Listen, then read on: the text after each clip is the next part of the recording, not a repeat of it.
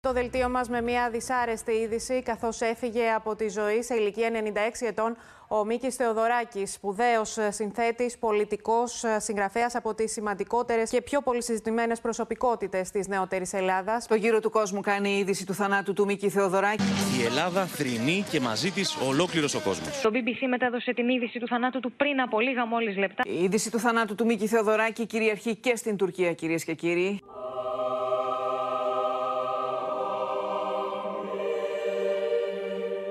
Σχεδόν δεν πρόλαβε να πεθάνει ο Μίκης Οδωράκης και ανάμεσα στις συγκινητικές αντιδράσεις ξεφύτρωσαν κάποιοι που τον υβρίζουν όπως έκαναν και όσο ήταν εν ζωή. Τον αποκηρύσουν ως εθνικιστή και ακροδεξιό, ως ξεμοραμένο γέρο που τα στερνά του δεν τίμησαν τα πρώτα. Είναι όμως έτσι. Ο Μίκης Οδωράκης ως πολιτικό όν παρεξηγήθηκε όσο κανείς άλλος. Υπήρξε από ιστορικός αγωνιστής της αριστεράς μέχρι υπουργός του Μητσοτάκη θεωρήθηκε από διεθνιστής μέχρι εθνικιστής.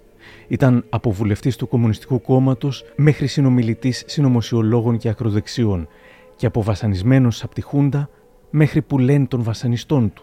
Η ιστορία του πολιτικού Μίκη Θοδωράκη συμπυκνώνει έναν αιώνα ελληνικής πολιτικής με όλες τις αντιφάσεις της, τις ηρωικές αλλά και τις αμφιλεγόμενες στιγμές της. Θα επιχειρήσουμε να σκιαγραφήσουμε τον πολιτικό Μίκη χωρίς ωραιοποιήσεις αλλά κυρίως χωρίς διαστρεβλώσεις ή παρωπίδες. Είναι μια ιστορία συναρπαστική και άκρως διδακτική, ακόμα και στις τυχόν αντιφάσεις της.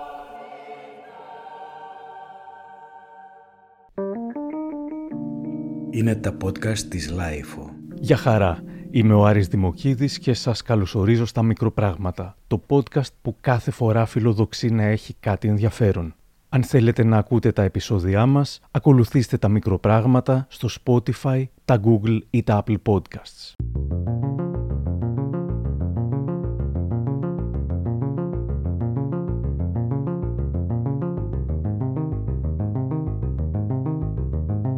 Ο Μίκης Θεοδωράκης γεννήθηκε το 1925 στη Χίο. Ήταν μια εποχή που ο πατριωτισμός ήταν το ύψιστο αγαθό και ο ίδιος μπήκε από μικρός στη νεολαία του Μεταξά όπως θα πεις στα φώτα πορείας στη Σακρίτα. Περάσαμε, πέρασα στη, στη σχολή του εθνικισμού με, το, με την καλώς ε, εννοούμενη έννοια.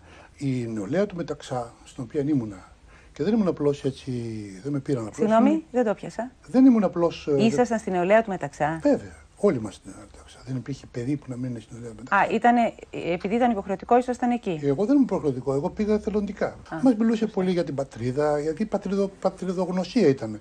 Ποτέ δεν μας μίλησαν, ας πούμε, για κομμουνισμό, για αυτά. Δεν ξέραμε και τη λέξη. Επομένως, λοιπόν, εγώ α, για, την, για την Ελλάδα σιγά σιγά σχημάτισα μέσα μου μια, μια, μια εικόνα που ήταν μια εικόνα ας το πούμε, μεταξύ ιδέας, γυναίκας, ε, ήταν ο απότερος, ο τέλειος σκοπός μου. Αυτή η γυναίκα υπάρχει πάντα μέσα Ναι, σας. ναι. Σήμερα που μιλάμε Ελλάδα, υπάρχει. Ναι, ναι, ναι, ναι. Και έτσι αυτό αγάπησα εγώ. Αυτό αγάπησα και αν πήγα, διψούσα τότε για να πάω ας πούμε να πολεμήσω εναντίον των Ιταλών. Ο Μεταξάς είπε όχι. Η κυβέρνηση είπε όχι. Μαζί κι εγώ. Δεν, δεν με ενδιαφέρε. Οποιοδήποτε ο Σατανάς αυτή τη στιγμή να έρθει και να μου πει κάνω καλό στην πατρίδα, θα πάω μαζί του. Όλος Και δεν αυτός ο πολιτικός πειραματισμός ή επιλογές που Τίποτα. κάνετε Αυτά τα είχαν κόμματα, κόστος. όπω είδατε, αυτά τα κόμματα έρχονται και παρέρχονται. Η πατρίδα μένει. Εγώ στην πατρίδα ήμουν. Και αυτό έρχεται σε πλήρη αντιστοιχεία και τη μουσική μου. Εγώ είμαι ένας Ελληνολάτρης και στη μουσική μου, και στην ποιησή μου και στη μουσική μου και αυτό κάνω.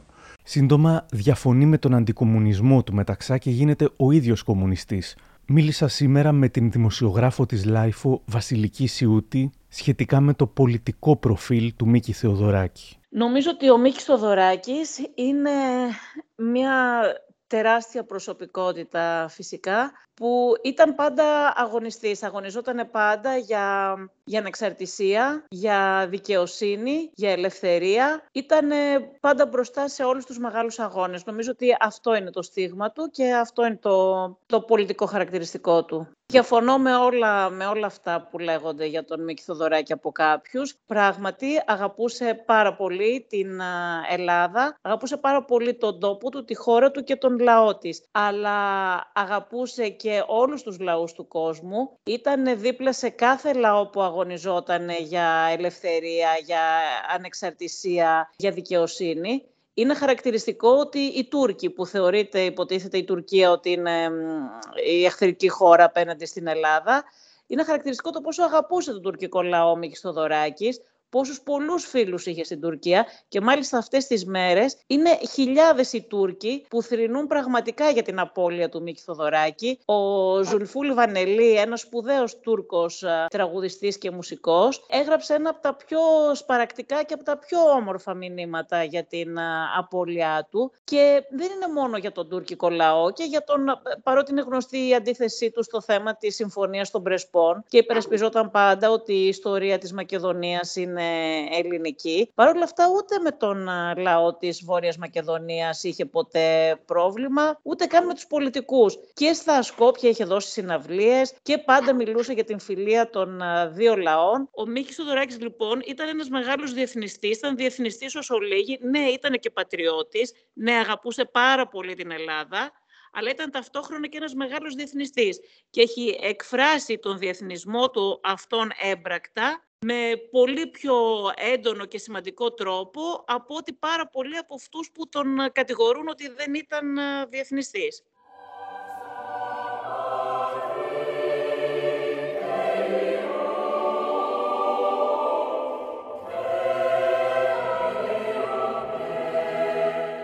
Στην Τρίπολη, ο Θεοδωράκης, μόλις 17 ετών, δίνει την πρώτη του συναυλία παρουσιάζοντας το έργο του Κασιανή, το μουσικό έργο που ακούτε τώρα και συνοδεύει κομμάτι του σημερινού μας ηχητικού ντοκιμαντέρ. Στη μεγάλη διαδήλωση της 25η Μαρτίου του 1943 συλλαμβάνεται για πρώτη φορά από τους Ιταλούς και βασανίζεται. Διαφεύγει στην Αθήνα, όπου οργανώνεται στον Ελλάς και εκτελεί χρέη διαφωτιστή στον 5ο τομέα της ΕΠΟΝ, ενώ αγωνίζεται και σαν δημηρίτη του πρώτου τάγματος της Νέας Μύρνης κατά τα Δεκεμβριανά. Μετά τα Δεκεμβριανά καταδιώκεται από τις αστυνομικές αρχές. Για ένα διάστημα ζει παράνομα στην Αθήνα. Συλλαμβάνεται στις μαζικές συλλήψεις, στέλνεται εξόριστος στην Ικαρία, θα προσπαθήσει ανεπιτυχώς να αποδράσει. Με τη γενικευμένη αμνηστία που δίνει η κυβέρνηση του Θεμιστοκλής Σοφούλη, περνάει στην παρανομία. Στις ένοπλες ομάδες του Δημοκρατικού Στρατού Αθηνών, συλλαμβάνεται ξανά στο σπίτι του πατέρα του, ξανά εξόριστος στην Ικαρία, Έπειτα στέλνεται στο στρατόπεδο της Μακρονήσου όπου βασανίζεται μέχρι παράλυσης. Τις επόμενες δεκαετίες συνθέτει μερικά από τα σπουδαιότερα έργα του, όμως η πολιτική είναι κάτι που συνεχίζει να τον απασχολεί. Το 1963, μετά τη δολοφονία του Γρηγόρη Λαμπράκη, ιδρύεται η νεολαία Λαμπράκη, της οποίας εκλέγεται πρόεδρος. Θα πει μιλώντας στο Sky. Το πρόβλημα της εξουσίας δεν ήταν πλέον οι αριστεροί οι κομμουνιστές αυτοί καθεαυτοί. Ήταν το ρεύμα προς τους κομμουνιστές, οι σύμμαχοι. Έπρεπε να σταματήσει το ρεύμα και ο Λαμπράκης ήταν συνεργαζόμενος. Λοιπόν, δεν χτυπήσαν ας πούμε το Γλέζο ή τον Μιλάκη ή τον Κύρκο. Ήταν πλέον έγκυος. Η ιστορία έπρεπε να γεννήσει κάτι. Και αυτό ήταν ο Λαμπράκη. Αυτό τους ενδιέφερε. Η αριστερά να μείνει απομονωμένη και το κέντρο να γίνει ένα μεγάλο κόμμα το οποίο να πάρει όσο μπορεί από την αριστερά, η δεξιά και έχουμε το δικοματισμό, από τότε τον ονειρευόταν. Η νεολαία όμως έβρασε. Πώς κατάλαβε η νεολαία ότι εγώ είμαι μαζί της, ότι εγώ θα την εκφράσω την νεολαία αυτή; Και τότε ακούστηκε κάθε νέος και λαμπράκης.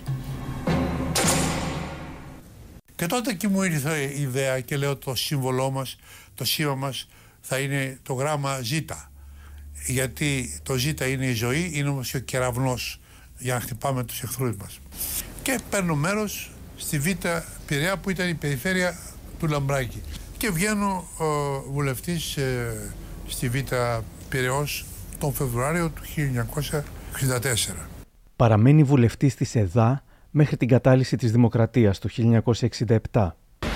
Εδαφίνες, η 21η Απριλίου 1967, από το Μεσονικτίου αναστέλουμε τις διατάξεις των άρθρων 5, 6, 8, 10, 11, 12, 14, 18, 20, 95 και 97. Την 21η Απριλίου του 1967 περνάει στην παρανομία ξανά και απευθύνει την πρώτη έκκληση για αντίσταση κατά της δικτατορίας δύο μέρες αργότερα. Το Μάιο του 1967 ένα μόλις μήνα μετά την κατάλυση της Δημοκρατίας, ιδρύει μαζί με άλλους την πρώτη ηρωική αντιστασιακή οργάνωση κατά της δικτατορίας, το ΠΑΜ, Πανελλήνιο Αντιδικτατορικό Μέτωπο, και εκλέγεται πρόεδρό του. Όταν ο Μπιθικότσι αποφασίζει να τραγουδήσει τον ύμνο της Χούντας, ο Θεοδωράκης προσπαθεί να τον μεταπίσει. Επιστολή από τον Ιούλιο του 1967. Γρηγόρη, διάβασα με κατάπληξη ότι πρόκειται να τραγουδήσεις στα δειλινά τον ύμνο της Επαναστάσεως. Νομίζω ότι είσαι αρκετά μεγάλος για να καταλαβαίνεις τι πρόκειται να κάνεις. Κάθισε σπίτι σου με αξιοπρέπεια. Μην γκρεμίζεις με μια κλωτσιά αυτό που χτίσαμε μαζί τόσα χρόνια. Μην ακούς τους κερδοσκόπους και τους προσκυνημένους. Κάνε τον άρρωστο. Φύγε για το εξωτερικό.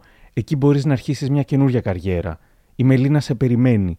Γιατί αν εσύ ο Μπιθικότσι, το πρωτοπαλίκαρο του Θοδωράκη, γίνεις επίσημος τραγουδιστής της δικτατορίας, τραγουδώντας αυτό το άθλιο κατασκεύασμα, θα πρέπει να ξέρεις ότι θα γίνεις ο πιο αχάριστος και τυποτένιος προδότης που γέννησε ο λαός μας. Σε οικετεύω να μ' ακούσεις για τελευταία φορά. Μετά την Πέμπτη θα είναι αργά. Πάρα πολύ αργά. Μίκης Θοδωράκης.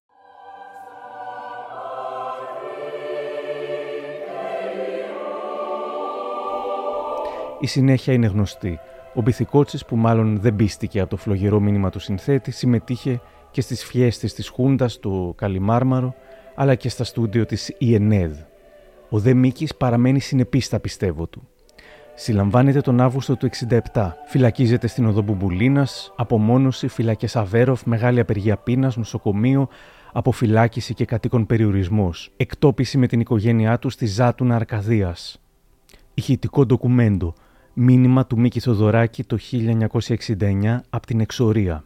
Με την παράκληση να διαβιβαστεί στην Ελληνική Επιτροπή κατά της δικτατορίας. Ζάτουνα, 23 Απριλίου 1969. Αγαπητοί μας φίλοι, αυτά τα τραγούδια που γράφω τώρα, όπως εκείνα που έγραψα χτες και εκείνα που θα γράψω και αύριο, είναι αφιερωμένα σε εσάς. Δηλαδή σε όλους τους ανθρώπους που πιστεύουν στον άνθρωπο που πιστεύουν στη ζωή, στο δίκαιο, στη δημοκρατία και την ελευθερία και που έχουν τάξει σκοπό της ζωής τους, τον αγώνα για την υπεράσπιση τους. Αφιερώνονται ιδιαίτερα στους Έλληνες αγωνιστές της ελευθερίας και τους ξένους φίλους του λαού μας που μας συμπαραστέκονται στο δύσκολο αγώνα μας. Έχοντας εξαπολύσει στα τέσσερα σημεία του ορίζοντος τις απόρθιτε στρατιές των ήχων, γνωρίζω ότι είμαι και εγώ ίδιος απόρθητος. Απόρθιτε είναι οι ιδέες και αυτοί που τους υπερασπίζονται ηρωικά.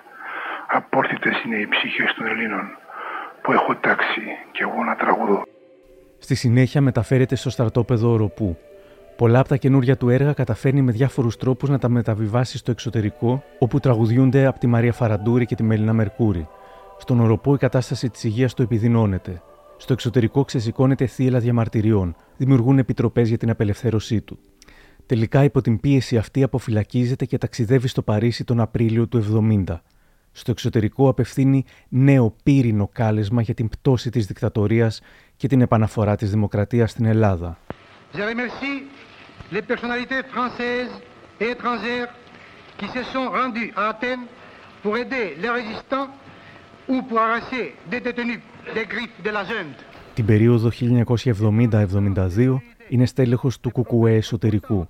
Ακόμα και όταν είχαμε δικτατορία και άρα δεν μπορούσε να συμμετέχει επισήμως στην πολιτική, κινούσε τα νήματά της σε κρίσιμες στιγμές.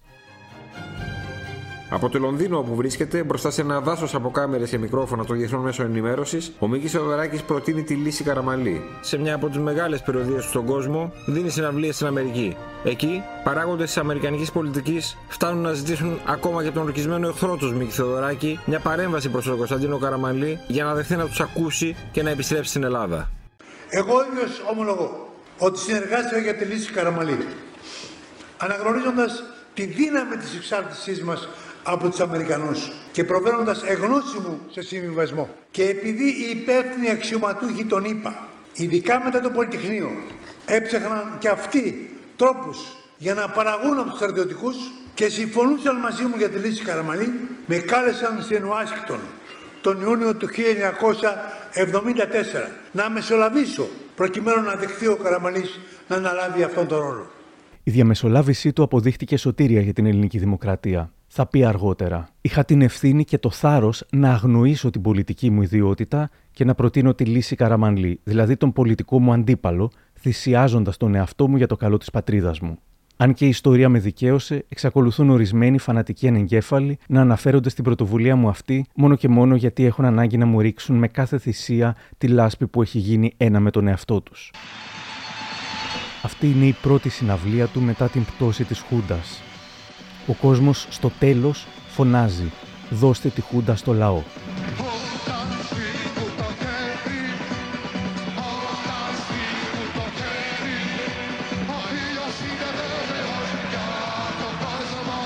Τότε, το 1974, φέρεται να θέτει το δίλημα Καραμανλής ή Τάγκς, κάτι που συγκέντρωσε έντονη κριτική. Σύμφωνα με τον ίδιο, το σλόγγαν είναι παρερμηνία διαφορετικής δήλωσής του. Στο βιβλίο του καθηγητή Παύλου Πετρίδη, «Ο πολιτικός Θεοδωράκης», ο Μίκης λέει «Το Καραμανλής ή τανκς έμεινε στην ιστορία. Φυσικά συμφωνούσα με τη μεταβατική λύση Καραμανλή, αλλά σαν σύνθημα προέκυψε ως εξής. Έκανα πρόβες μαζί με νέους τραγουδιστές, τον Νταλάρα, τον Μητσιά, τη, Φαραντούρη φυσικά, τον Καλογιάννη, για να πραγματοποιήσουμε τις περίφημες συναυλίες, τις ιστορικές στο Καραϊσκάκι. Εκείνη τη στιγμή χτύπησε το τηλέφωνο από το γραφείο του κυρίου Καραμανλή.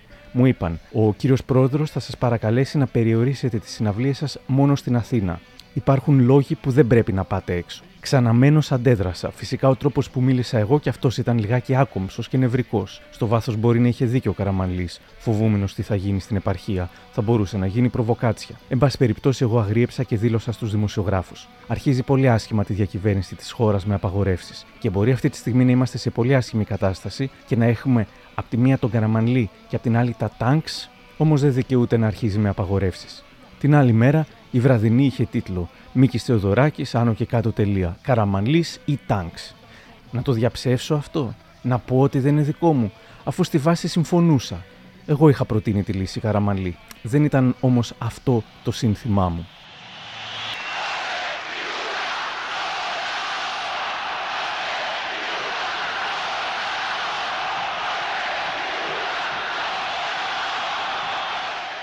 Μπορεί να πρότεινε τη λύση Καραμανλή, όμως ο Μίκης Θοδωράκης δεν πολιτεύτηκε μαζί του. Στις πρώτες εκλογές της μεταπολίτευσης το 1974 κατέβηκε υποψήφιος με το ψηφοδέλτιο της Ενωμένης Αριστεράς στην Β' Πειραιά. Περιέργως δεν καταφέρει να εκλεγεί. Παίρνει μάλιστα την τρίτη θέση ανάμεσα σε οκτώ υποψήφιους. Το ενιαίο ψηφοδέλτιο της Ενωμένης Αριστεράς απέσπασε περίπου 465.000 ψήφους, ποσοστό 9,47% και εξασφάλισε 8 έδρες στη Βουλή, εκ των οποίων οι 5 ανήκαν στο κουκουέ του Χαριλαουφλωράκη, 2 στο κουκουέ εσωτερικού του Μπάμπη Δρακόπουλου και μία στην εδά του Ηλία Ηλιού. Ο Μίκης συνεχίζει αριστερά. Το 1978, μετά από πρόταση που δέχεται, αποφασίζει να κατέβει υποψήφιος δήμαρχος Αθηναίων με το Κουκουέ. Ο συνδυασμός του παίρνει περίπου 60.000 ψήφους, ποσοστό 16,32%. Βγαίνει τρίτος, πίσω από τους συνδυασμούς του Γιώργου Πλητά και Δημήτρη Μπέι. Το 1981 καταφέρνει να εκλεγεί βουλευτής στην εκλογική περιφέρεια της Β' Πειραιά με το ψηφοδέλτιο του Κουκουέ. Την ίδια ώρα έρχεται με τις ευλογίες των Αμερικανών η αλλαγή.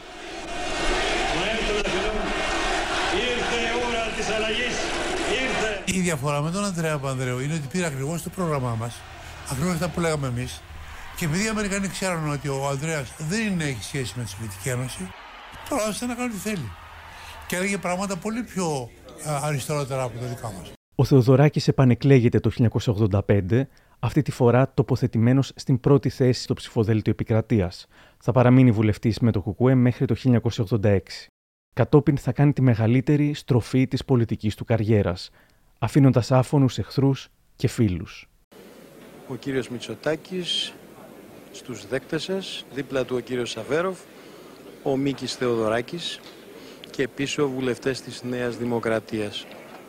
Η εικόνα του πλάι στον Ευάγγελο Αβέροφ και τον Κωνσταντίνο Μητσοτάκη στα έδρανα της Βουλής σοκάρει κάποιους. Οι εξηγήσεις είναι πολλές. Η διαφωνία του με το Κουκουέ και τη διάσπασή του, το έντονο αντιπασοκικό του αίσθημα, η εθνική ομοψυχία που πάντα ονειρευόταν, τον οθούν να αποδεχτεί την τρίτη θέση του ψηφοδελτίου επικρατείας της Νέας Δημοκρατίας και γίνεται υπουργός άνευ χαρτοφυλακίου και επικρατείας για περίπου δυόμιση χρόνια. Είχες σαπίσει η ζωή στην Ελλάδα με το σκάνδαλο Κοσκοτάκη. Βλέπω τους δύο εκπροσώπους του Κομμουνιστικού Κόμματος, Φλωράκης και Κύρκος, να δίνουν τα χέρια στο Μητσοτάκη Στεφανόπουλο, να πάνε στον πρόεδρο της Δημοκρατίας να του πούνε ανησυχούμε. Αυτή η συνάντηση δεξιά-αριστερά ξεκινάει από αυτό το διάβημα. Έπρεπε να βάλουν στη μέση το Πασόκ. Το οποίο εκείνη τη στιγμή είχε αφηνιάσει πλέον από την εξουσία και με τη δύναμη πλέον του παράνομου χρήματο σκοτά έκανε μια πραγματική δικτατορία. Διότι άμα ελέγχεις 100% τηλεόραση, δεν υπήρχε ελεύθερη τηλεόραση. 100% τον τύπο, τότε κυριαρχείς. Μένω ως ανεξάρτητος συνεργαζόμενος με τη Νέα Δημοκρατία και έτσι έγινε η κυβέρνηση Μητσοτάκη.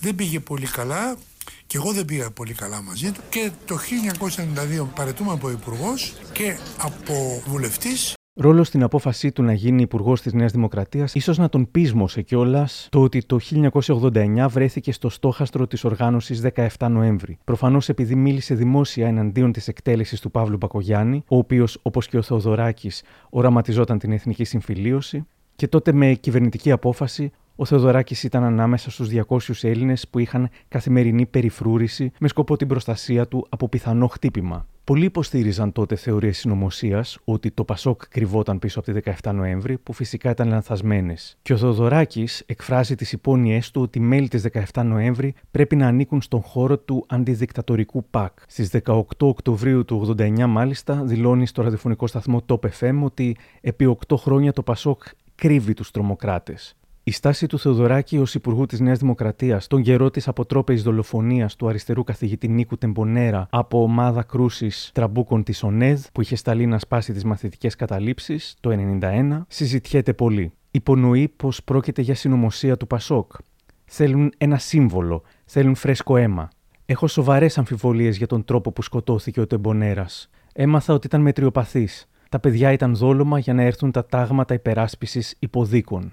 Κάποιοι κατηγόρησαν τον Θεοδωράκη ως προδότη της αριστεράς λόγω της συνεργασίας του με τον Μητσοτάκη. Μιλώντας στο New Channel, θα πήγε εκείνη την περίοδο. Εγώ από το ελληνικό κράτος, το μόνο που γνώρισα, εκτός τους φόρους πληρώνω, εκτός από τη στρατιωτική θητεία την οποία έκανα, είναι τι δωρεάν εξορίε παραμονή μου στην Ικαρία, ναι. στη Μακρόνισο, στις φυλακές Αβέροφ κλπ. Τίποτα άλλο. Με... 69-68 ετών μου δίνουν αυτή την ευκαιρία. Δεν αναγνωρίζουν το δικαίωμα να δηλώνετε πια αριστερός από τη στιγμή που δείξατε υπουργός της Νέας Δημοκρατίας. Όχι, όχι, αυτό θα τα αφήσουμε αυτό. Είμαι αριστερός, αυτά τα επιφανειακά θα τα αφήσουμε. Θα είναι τακτικές κινήσεις. Εγώ αριστερός είναι αριστερός, δεν είναι τη δηλώνεις ή ότι αν, αν συνεργάσει μια στιγμή με τον ένα με τον άλλον, είναι η ιδιοσυγκρασία σου, είναι το παρελθόν σου, είναι η φύση σου, είναι η δημιουργία σου. Αριστερό είναι το άξιο αριστερό είναι το είναι είναι επιτάφιος, είναι η αγώνας με δικτατορία, είναι η φυλακή μου. Αυτά δεν φεύγουν. Αυτά είναι πράγματα που έχω μέσα μου και τα έχω περισσότερο από κάθε άλλον. Επομένως, αν αυτά είναι κριτήρια για να είναι κανείς αριστερός ή δεξιός, είναι τα βιώματά σου και τα έργα σου, Κατάλαβες, είναι πολύ πιο σημαντικά από τις δηλώσεις σου ή από τις ε, επιμέρους τακτικές κινήσεις. Γιατί το να πάω με την δεξιά σε μια συγκεκριμένη ιστορική στιγμή παραπλησιωπά το γεγονός ότι πριν από μένα προηγήθηκε ο Χαϊλός Θωράκης, ο αρχηγός του Κουκουέ και ο Λιονίδα Κυρίκο, αρχηγός του συνασπισμού. Οι οποίοι πήγαν και έκαναν κυβέρνηση ναι. με τον κύριο Μητσοτάκη. Αυτοί δεν, δεν έπαψαν να είναι αριστεροί επειδή συνεργάστηκαν με τον κύριο Μητσοτάκη. Ο κύριος Μητσοτάκης έπαψε να είναι δεξιός επειδή συνεργάστηκε με τους αριστερούς. Αυτά είναι αστεία πράγματα. Ναι. Με μένα επικεντρώνεται αυτό. Για κάποιους ίσως θα τους έλεγα νεοαριστερούς. Ναι, ναι έπαψαν. Ναι. Εγώ, εγώ δεν είμαι νέο. Είμαι παλαιοαριστερός, παλαιοπαλωτά των χρόνων από την πρώτη στιγμή που έγινε αριστερά. Είναι 50 χρόνια και αριστερός και όχι μόνο είμαι αριστερός, αλλά ιδίω στην αριστερά και γέννησα πάρα πολλά από την αριστερά. Προσέφερα πολλά νομίζω στην αριστερά, γιατί και εσύ κάποτε ήσουν λαμπράκι και ξέρεις το τι ρόλο έπαιζα στην οργάνωση τη κοινότητα λαμπράκι και πώς έγινε αυτή η γενιά και το ρόλο του δικό μου. Ο οποίος ήρθε, προήλθε από την προϊστορία μου στην ΕΠΟΝ, στις φυλακές κλπ. Μετά την παρέτησή του από την κυβέρνηση Μητσοτάκη, παρετείται και από την Γενική Διεύθυνση των Μουσικών Συνόλων της ΕΡΤ, αφήνοντας πολιτικές εχμέ αλλά και εχμέ αν καταλαβαίνω καλά, και εναντίον του Χρήστου Λαμπράκη. Δηλαδή το επόμενο στάδιο θα ήταν ότι με πρόσχημα ότι η κυβέρνηση δεν εκπληρώνει τις υποσχέσεις της, δεν μονιμοποιεί, δεν πληρώνει κάτι τέτοια κλπ. Το οποίο μπορούσαμε να αντιμετωπίσουμε. Θα ναι. ξεσήκωναν αυτοί οι 5-6 όλους τους μουσικούς και εγώ θα έφευγα πλέον από εκεί, θα εκδιωκόμουν πλέον ε, με την φωνή του λαού, τη φωνή των εργαζομένων. Καταλάβατε αυτό το ναι. σχέδιο. Μήπως ε, υπάρχει μια. Μήπως σας έχει μείνει από την αριστερά ένα σύνδρομο πανσυνωματισμού, μήπως υποπτεύεστε παραπάνω πράγματα από όσα συμβαίνουν; Πολύ λιγότερα. Πολύ λιγότερα. Κοιμόμουν το διάστημα αυτό. Κοιμόμουν διότι έχω αυτή την αφέλεια, εμπιστεύομαι τους άλλους. Δίνεται μια διάσταση μια ενός είδους δικτατορίας ε, στα πολιτικά μας πράγματα. Είναι έτσι; Απολύτως. Ο πολιτικός Μίκης Θοδωράκης δεν πάλευε μόνο για την ελληνική πολιτική, αλλά και για την ειρήνη και τα ανθρώπινα δικαιώματα. Το 76 ιδρύει το κίνημα Πολιτισμός της Ειρήνης και δίνει διαλέξεις και συναυλίες σε όλη την Ελλάδα. Το 83 κερδίζει το βραβείο Λένιν για την ειρήνη. Γίνεται πραγματικότητα η δημιουργία επιτροπών ελληνοτουρκικής φιλίας στην Ελλάδα με πρόεδρο τον ίδιο και στην Τουρκία με τη συμμετοχή γνωστών πνευματικών ανθρώπων. Ο Θεοδωράκης δίνει συναυλίες στην Τουρκία με συνθήματα υπέρ της φιλίας μεταξύ των δύο λαών. Παίζει το ρόλο του άτυπου πρεσβευτή ειρήνης, μεταφέροντας μηνύματα των Ελλήνων πρωθυπουργών προς την τουρκική κυβέρνηση. Εδώ με τον Ανδρέα Παπανδρέου έξω από το Καστρί, παρότι το Πασόκ τον πολέμησε και η Αυριανή τον λιθοβόλησε, ο Θεοδωράκης ήταν τόσο πατριώτης που στο πρόσωπο του Ανδρέα Παπανδρέου δεν έβλεπε έναν πολιτικό αντίπαλο, αλλά τον πρωθυπουργό της χώρας τότε, το 1986, δηλαδή ουσιαστικά την ίδια τη χώρα. Μου έκανε ιδιαίτερη χαρά η συνάντησή μου απόψε με τον Μίκη Θεοδωράκη, ο οποίος με ενημέρωσε λεπτομεριακά για το κλίμα που βρήκε στην uh, Τουρκία, στην Άγκυρα. Θα ήθελα να πω για τον uh, Μίκη, επειδή έχει μπει το ερώτημα εάν θα παίξει κάποιο επίσημο ρόλο σε αυτή τη διαδικασία.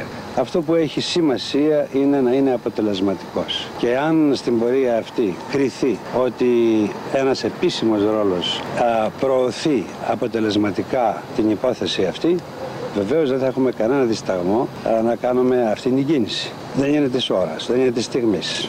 Νομίζω έχει μια ιδιαίτερη σημασία το γεγονός ότι αυτή η Ελληνοτουρκική Επιτροπή δεν πήγε μόνη της, πήγε και μαζί με την ελληνική κυβέρνηση. Είμαστε δηλαδή, είχαμε την εθνική ομοψυχία απέναντι στους Τούρκους. Δεν υπάρχουν προβλήματα. Θέλω να συζητήσουμε. Και αυτό σήμερα κάνει ο κ. Παπανδρέου και νομίζω ότι όλος ο ελληνικός λαός είναι στο πλευρό του σε αυτό το πράγμα. Όσον αφορά το θέμα της ε, χρησιμοποίησής μου, λέω και άλλη μια φορά ότι είμαι στην απόλυτη διάθεση του Πρωθυπουργού της χώρας, του κ. Ανδρέα Παπανδρέου, γιατί πρόκειται για ένα θέμα καθαρά εθνικό. Ό,τι θελήσει, ας πούμε, ο κ. Ανδρέας, εγώ είμαι ένας στρατιώτης στην υπόθεση της ε, επιλύσεως. Μπορώ να το λύσω αυτό ως ως ε, ένας απλός πολίτης, δηλαδή μέλος της Επιτροπής, μπορεί ως συνθέτης, μπορεί, δεν ξέρω ακόμα και, και και ένα ανάγκη και πρεσβευτής που λέτε, αλλά αυτά όμως είναι... είναι θα τα βρούμε. Θα τα βρούμε. Μετά την καταστροφή στο Τσερνομπίλ, πραγματοποιεί μεγάλη περιοδία με συναυλίες σε όλη την Ευρώπη κατά της ατομικής ενέργειας. Με δική του πρωτοβουλία διοργανώνονται στη Δυτική Γερμανία το 88 συνέδρια για την ειρήνη. Το 90 δίνει 36 συναυλίες σε όλη την Ευρώπη υπό την αιγίδα της Διεθνούς Αμνηστίας. Δίνει συναυλίες μετά για την ηλιακή ενέργεια, κατά του αναλφαβητισμού, κατά των ναρκωτικών. Αγωνίζεται για τα ανθρώπινα δικαιώματα σε άλλες χώρες. Στην Αλβανία, που την επισκέπτεται και ως υπουργός. Την Τουρκία. Ιδρύει Επιτροπή Συμπαράστασης και Βοήθειας προς τον κουρδικό λαό. Όταν το 1994 γιορτάζεται πανηγυρικά στο Όσλο η υπογραφή της συμφωνίας μεταξύ Ισραηλινών και Παλαιστινίων, παρουσία των Πέρες και Αραφάτ, γίνεται η παρουσίαση του Μαουτχάουζεν, που στο μεταξύ έχει γίνει κάτι σαν εθνικό τραγούδι του Ισραήλ και του ύμνου για την Παλαιστίνη, ως αναγνώριση και της δικής του συμβολής στην υπόθεση της ειρήνης στην περιοχή αυτή. Ο Θεοδωράκη είχε παίξει ρόλο από τη δεκαετία του 70 ήδη. Το 72 επισκέπτεται το Ισραήλ δίνοντας συναυλίες και συναντάται και με τον Γιασέρα Ραφάτ, στον οποίο επιδίδει μήνυμα της Ισραηλινής κυβέρνησης και προσπαθεί να τον πείσει να αρχίσει συζητήσεις με την άλλη πλευρά. Μιλώντας για την ειρήνη, επισκέπτεται την Αλγερία, την Αίγυπτο, το Λίβανο. Παίρνει δυναμική θέση σε όλα τα σημαντικά γεγονότα της εποχής. Σεισμοί, υπόθεση ο Τσαλάν, παίρνει θέση εναντίον των πολέμων στο Αφγανιστάν και το Ιράκ. Κάνει μεγάλη συναυλία το 1999 που διαμαρτύρεται για τις βομβιστικές επιθέσεις στο ΝΑΤΟ στη Ιουκοσλαβία. Τραγουδούν εκτός των άλλων ο Νταλάρας, ο Μητροπάνος, ο Μιτσιά, ο Παπακοσταντίνου, η Φαραντούρη. Το 2002 παρουσιάζεται η όπερά του Λυσιστράτη, ένας αληθινός ύμνος στην ειρήνη.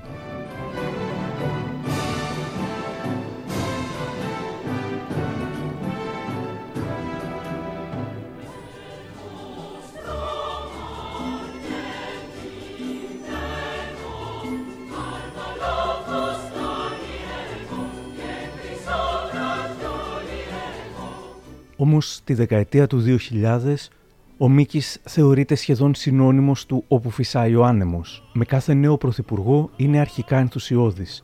Με κάθε επερχόμενο ηγέτη συναντιέται και φαίνεται να του δίνει τη σφραγίδα έγκρισής του. Το 2001, μετά από συναυλία του, μοιάζει να πρημοδοτεί τον Καραμανλή της Νέας Δημοκρατίας, ηγέτη της αντιπολίτευσης. Όμως όλα αυτά μπορούμε να τα διαβάσουμε και αλλιώς. Δεν ήταν ο αφελής γυρολόγος που πήγαινε ερχόταν από εδώ και από εκεί, αλλά ο άνθρωπος που είχε ένα όνειρο της εθνικής ομοψυχίας.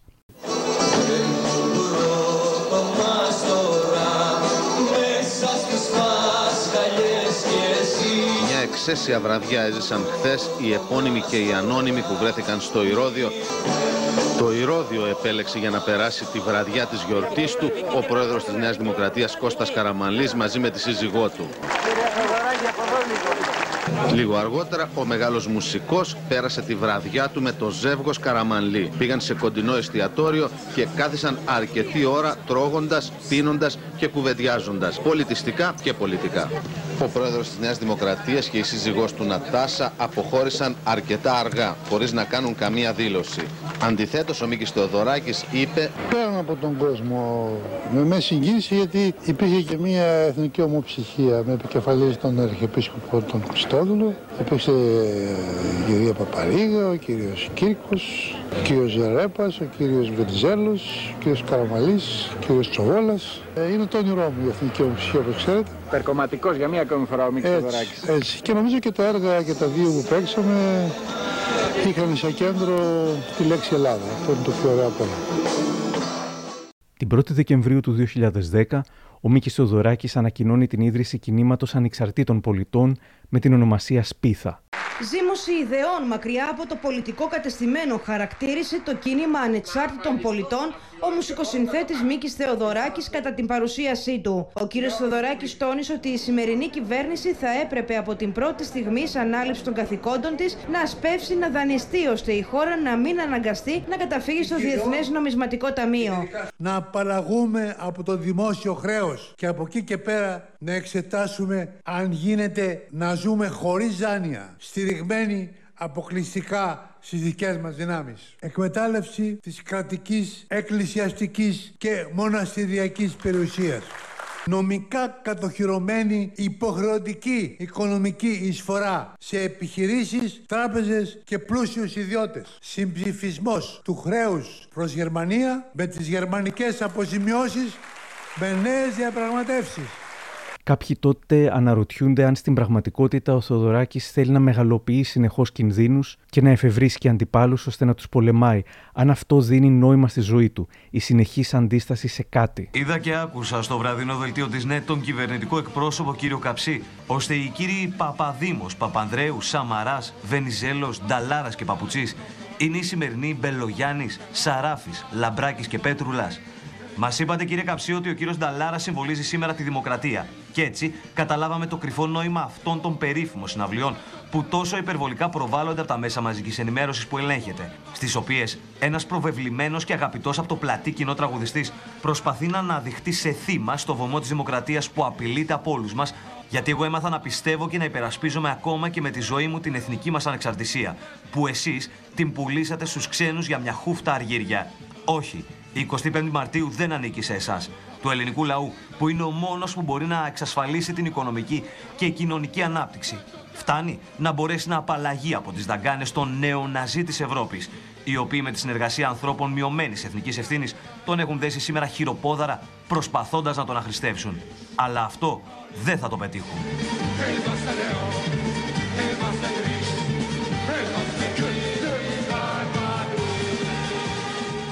Οι επικριτές του τον κατηγορούν για λαϊκισμό. Η αλήθεια είναι πως κάποιες φορές υπερέβαλε. Είναι ένα ξεπούλημα αδιάντροπο, το οποίο δεν ξέρω τι νιώθουν οι άλλοι. Εγώ νιώθω και στο λέω ακόμη μια φορά, λίγο χειρότερα από ό,τι νιώθα από τη Χούντα. Το λέω αυτό με πλήρη επίγνωση του λέω, διότι ήμουν άνθρωπος που γνώριζε καλύτερα τη Χούντα από οποιοδήποτε άλλο. Καλύτερο άλλο. Ήμουν στην παρανομία, ήμουν στην ασφάλεια, ήμουν στη φυλακή, ήμουν εξορία. Τώρα περισσότερο. Διότι αυτό πρέπει, είναι κάτι που το κάνουν στη ζούλα. Να είμαστε κάθετα αντίθετοι. Έχουμε ξένη κατοχή. Παρακαλούμε, αν έχετε την καλοσύνη. Ξένη κατοχή, ναι. Φωτογράφοι. Είναι, είναι στρατιώτες, ξένοι, με γραβάτα και κοστούμι. Εδώ, όταν ψηφιζόταν το δεύτερο μνημόνιο στις 12 Φεβρουαρίου του 12. Προς την είσοδο της Βουλής να, δου- να δούμε μήπως κάνει και κάποια δήλωση. Εγώ θέλω να πάω τώρα μέσα, να τους δώσω στα μάτια, γιατί μερικοί ετοιμάζονται να ψηφίσουν το θάνατο της Ελλάδας. Ο Ανώνυτης, όπως ξέρετε, μπήκε πρώτος σε αντίσταση εναντίον των Ναζί και εγώ πήγα πρώτος σε αντίσταση εναντίον της Χούντας. Θέλουμε ένα μήνυμα αισιοδοξίας. Παλέψαμε, αγωνιστήκαμε και νικήσαμε. Και τις δύο φορές. Και τρίτη φορά θα νικήσουμε. Να είστε βέβαιοι. Δεν πρόκειται ο λαός να βάλει κάτω. Από εδώ και πέρα αρχίζει η βαριά λέξη προδοσία. Πάνω να σου τα πω με τα μάτια μου. Γεια σας. Μάλιστα, μπαίνει στο κοινοβούλιο ο κ. Μητσοτοδωράκη. Όπως όμως το 1981, που ο Ανδρέας Παπανδρέου πήρε τα συνθήματα της αριστεράς χωρίς απαραίτητα να τα πιστεύει ιδιαίτερα και έγινε αυτός δημοφιλής, έτσι και τώρα αντί να πετύχει η σπίθα, θα πετύχαινε ο Αλέξης Τσίπρας που επαναλάμβανε ουσιαστικά όσα έλεγε ο Θοδωράκης, πάλι ενδεχομένως χωρίς να τα πιστεύει ιδιαίτερα. Απογοητευμένος από την έλλειψη ακροατηρίου, ο Θεοδωράκης το Σεπτέμβριο του 2013 αποφασίζει να αποστρατευτεί από την σπίθα, η οποία και σβήνει.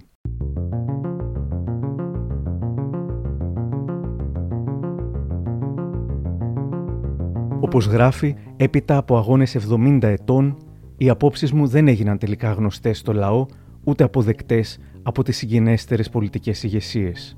Ήταν όντως αλήθεια, ενώ οι απόψεις τους συχνά είχαν λαϊκή αποδοχή, ποτέ δεν κατάφερε να κυβερνήσει με τον τρόπο που θα ήθελε ή να επηρεάσει τις κυβερνήσεις με τον τρόπο που θα ήθελε. Το 2015 στηρίζει την εκλογή του ΣΥΡΙΖΑ στην κυβέρνηση. Στο δημοψήφισμα της 5ης Ιουλίου του 2015 τάσεται υπέρ του όχι. Στη συνέχεια, απογοητευμένος από τον ΣΥΡΙΖΑ, του ασκεί έντονη κριτική. Μας μεταχειρίστηκε εμένα και το Μανώλη Γλέζο για να αυξήσει μονομερός την εκλογική του δύναμη, θα πει.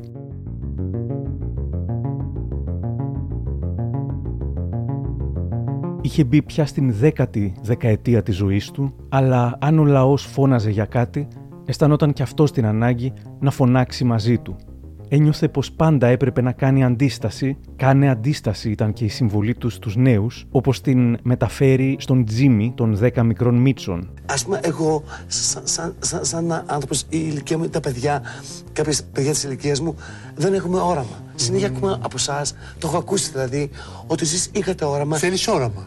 Ναι. Θέλεις όραμα. Τι είναι το όραμα; Ε, αντίσταση. Αντίσταση. Κάνει αντίσταση. Πώς να κάνω αντίσταση. Πρέπει να κάνεις αντίσταση. Αλλά για να έχεις στόχο, πρέπει να έχεις στόχο. Να μου δώσεις στόχο; Ε, στόχο, ναι. Δηλαδή; Ε, κοίταξε γύρω σου. Ποιοι σε θεωρούν ότι είσαι ηλίθιος; Γιατί είσαι ηλίθιος. Σε θεωρούν ότι είσαι ηλίθιος. Ποιοι σε θεωρούν ότι ηλίθιος; Πει, πει, δεν το βλέπεις. Πολύ με νιώθω. Ε, το κράτος δεν σε θεωρεί ηλίθιο. Το κράτος. Ε, ηλίθιος είσαι. Γιατί; Το 2018 ο λαός φωνάζει για τη Μακεδονία και ο Μίκης ήταν και πάλι εκεί. Κι ας είχε δηλώσει το 1997 μετά από συναυλία του στα Σκόπια, όπου διήθυνε την Μακεδονική Εθνική Ορχήστρα παρουσία του κύριο Γκλικόροφ, πως το όνομα δεν έχει τόσο μεγάλη σημασία, αρκεί οι λαοί να ζήσουν ειρηνικά και πάντως νομίζω ότι το θέμα της ονομασίας θα ξεπεραστεί όταν οι σχέσεις των δύο λαών θα φτάσουν σε τέτοιο σημείο που το όνομα δεν θα έχει καμία σημασία. Το 18 θεωρεί πως το πατριωτικό του καθήκον ήταν η αντίσταση στη Συμφωνία των Πρεσπών, η οποία θεωρούσε πως δεν θωράκιζε την Ελλάδα όπως έπρεπε και επέτρεπε στους Βορειομακεδόνες να αποκαλούνται σκέτο Μακεδόνες και η γλώσσα τους να αποκαλείται σκέτο Μακεδονική.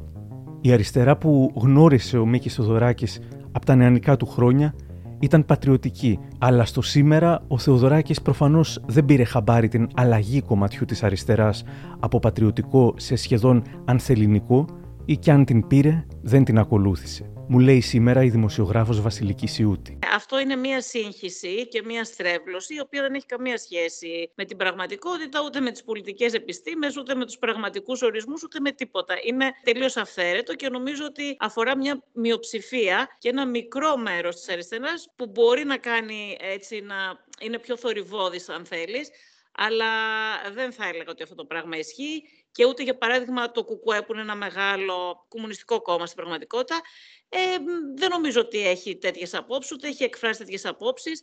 Το ΕΑΜ Ελλάς από το οποίο προέρχεται η αριστερά ποτέ δεν είχε αυτές τις απόψεις. Ε, είναι γνωστές και οι αφήσεις που είχαν την περίοδο της ε, κατοχής και μετά με τις ελληνικές σημαίες, τα συνθήματα για την Ελλάδα, για την πατρίδα, αγωνιστές όπως ο Μπελογιάννης, όπως ο Πλουμπίδης αλλά νομίζω ότι ο πατριωτισμός και σήμερα δεν έχει καμία σχέση με τον εθνικισμό και με την ακροδεξιά. Υπάρχουν κάποια σύμβολα που έχει καπηλευθεί η Χούντα και από εκεί προέρχονται ίσως και μια σειρά παρεξηγήσεων, αλλά αυτό είναι άλλο πράγμα και προσωπικά δεν πιστεύω και καθόλου ότι οι χουντικοί ήταν πατριώτες, οι χουντικοί και οι ακροδεξοί ήταν οι πρώτοι που προδίδανε την χώρα αυτή και τον λαό της, όποτε τους ε, δινόταν η ευκαιρία. Και είναι και γνωστό ότι υπήρχαν και ξένες δυνάμεις πίσω από την ε, Χούντα και όχι μόνο. Άρα λοιπόν καμία σχέση δεν έχει ο πατριωτισμός με τον εθνικισμό και την ακροδεξιά και καμία σχέση δεν είχε και ο Μίκης Θοδωράκης. Πράγματι ήταν άλλες εποχές, ήταν διαφορετικά και πολλά πράγματα εμείς ίσως και να μην μπορούμε να τα κρίνουμε οι δικές μας γενιές που δεν γνώρισαν ούτε πολέμους, ούτε κατοχή, ούτε δικτατορία.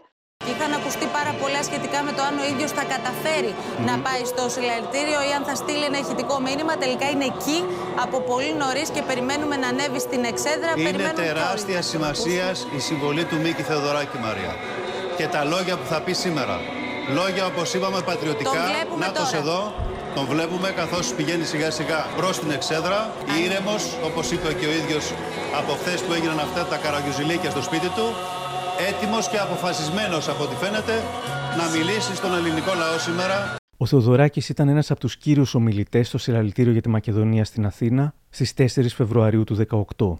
Να βγάλουμε οι ίδιοι τα μάτια μας για να είμαστε αριστεί στις Ηνωμένες Πολιτείες της Αμερικής, στο ΝΑΤΟ και στην Ευρώπη. Μίκη, αλλάζεις την ιστορία!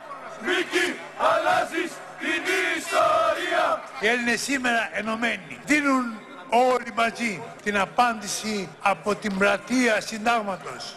Η Μακεδονία είναι μία και ήταν, είναι και θα είναι πάντα ελληνική. Ζήτω ο ελληνικό λαός. Η Μακεδονία είναι ελληνική. Η Μακεδονία είναι ελληνική. είναι βέβαιος για το κόσμο. Τη μέρα πριν το συλλαλητήριο, ομάδα αναρχικών πετά μπογιές στην είσοδο του σπιτιού του Θεοδωράκη και στη συνέχεια γράφει απειλητικά ή και προσβλητικά μηνύματα, όπως για παράδειγμα η ιστορία σου ξεκινάει από το βουνό και καταλήγει στον εθνικό βούρκο της πλατείας Συντάγματος. Ο κυβερνητικός εκπρόσωπος του ΣΥΡΙΖΑ, Δημήτρης Τζανακόπουλος, σχολιάζει. Η μετατόπιση του κυρίου Θοδωράκη σε θέσεις ε, μυσαλόδοξε και πολιτικά ακραίες είναι μια θλιβερή εξέλιξη. Και Καλά, και όπως ξεκίνησε ε... βέβαια την ομιλία του κ. Θοδωράκης, ήταν λίγο σαρκαστικός με το πώς είχε τοποθετηθεί. Ούτε για αστείο δεν πρέπει να λέγονται αυτά. Ε... Τα αδέρφια μου ναζιστές, ούτε για αστείο δεν πρέπει να λέγεται. Φυσικά οι περισσότεροι έκοψαν και έραψαν τη φράση του Θοδωράκη αποσιωπώντας τις υπόλοιπες ατάκες. Δεν είπε αδέλφια του μόνο τους φασίστες, αλλά και τους τρομοκράτες, παρότι τον κυνηγούσαν τη μισή ζωή του, και τους τραμπούκους και τους αναρχικούς.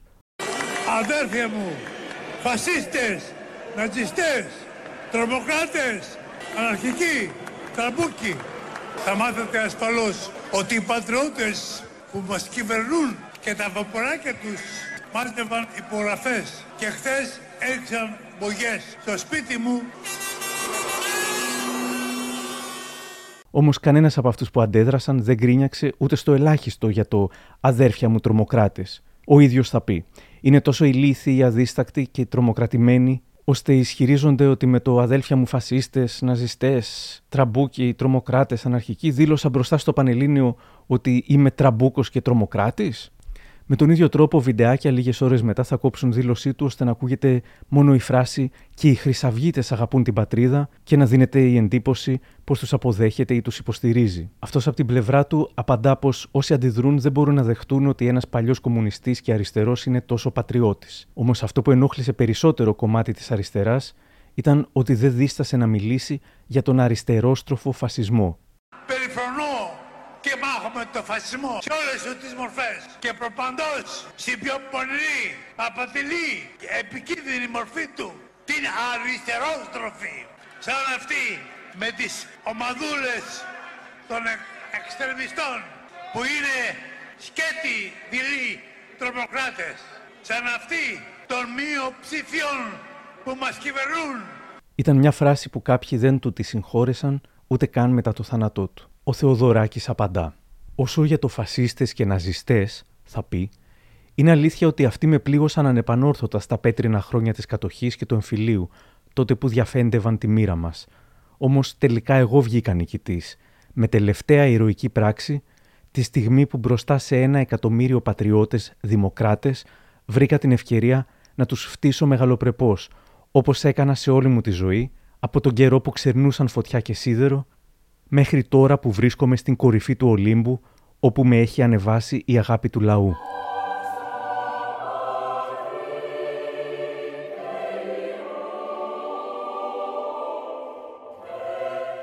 Ο Μίκης Θεοδωράκης, όπως κάθε άνθρωπος, είναι πολύπλοκος και με τις αντιφάσεις του, λέει η Βασιλική Σιούτη.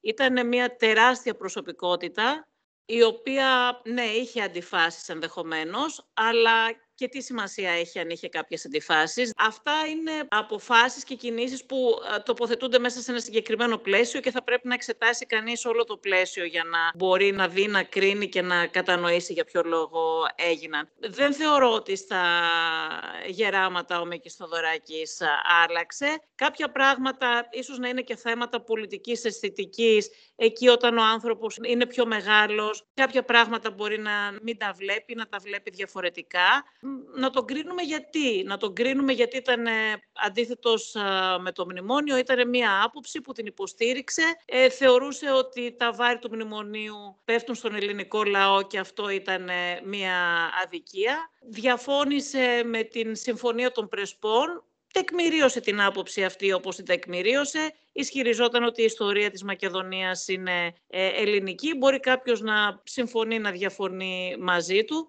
Δεν καταλαβαίνω όμως γιατί αυτά να είναι λόγοι ε, για τους οποίους εμείς πρέπει να κρίνουμε αυτή την τεράστια προσωπικότητα και να την βάλουμε στα δικά μας μέτρα. Επίσης θεωρώ πάρα πολύ επικίνδυνη την κριτική από κάποιους λίγους ε, περί ακροδεξιάς ή εθνικισμούς στον ε, Μίκη Θοδωράκη, σε αυτόν τον μεγάλο αριστερό και διεθνιστή αγωνιστή, γιατί δίνει άλοθη στους πραγματικούς ακροδεξιούς και εθνικιστές και αυτό είναι ο μεγαλύτερος κίνδυνος.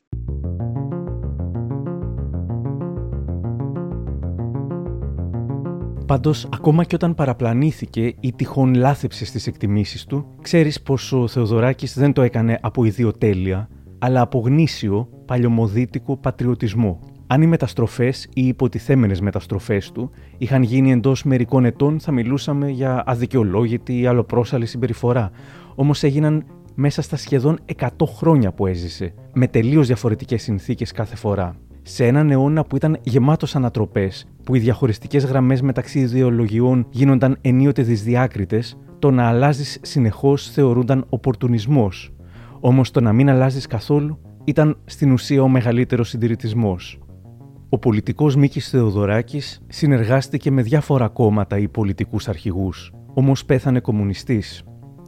Προαισθανόμενος στο τέλος της ζωής του, είχε επικοινωνήσει τηλεφωνικά με τον Δημήτρη Κουτσούμπα, και σε προσωπική του επιστολή στις 5 Οκτωβρίου του 20 έγραφε «Τώρα στο τέλος της ζωής μου, την ώρα των απολογισμών, σβήνουν από το μυαλό μου οι λεπτομέρειες και μένουν τα μεγάλα μεγέθη. Έτσι βλέπω ότι τα πιο κρίσιμα, τα δυνατά και τα όρημα χρόνια μου τα πέρασα κάτω από την σημαία του Κουκουέ. Γι' αυτό το λόγο θέλω να αφήσω αυτόν τον κόσμο σαν κομμουνιστής. Στη συναυλία εκδήλωση τιμής του Κουκουέ για τα 90 χρόνια του, το 2015, ο Θεοδωράκης είχε δώσει το στίγμα του. Και όμορφα χρόνια μου τάζησα στις γραμμές του ΚΚΕ. Το βιογραφικό μου είναι γεμάτο από τις αγώνες που έδωσα μέσα από τις γραμμές του ΚΚΕ.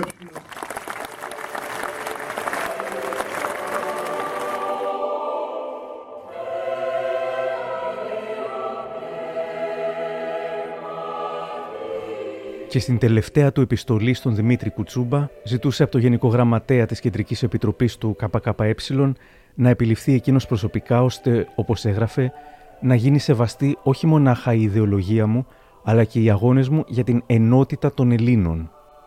Όλα εξηγούνται από αυτή τη φράση. Αυτό ήταν που τον ενδιέφερε, η ενότητα των Ελλήνων. Και δεν υπάρχουν πολλοί πολιτικοί που να μπορούν να το ισχυριστούν αυτό.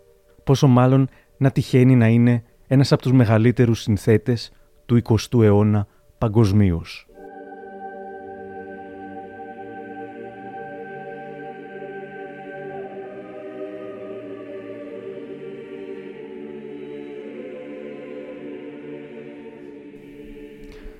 Κάπου εδώ τελειώσαμε. Αν θέλετε να ακούσετε κι άλλα επεισόδια του podcast μου, ακολουθήστε τα μικροπράγματα στο Spotify, τα Google ή τα Apple Podcasts. Για χαρά!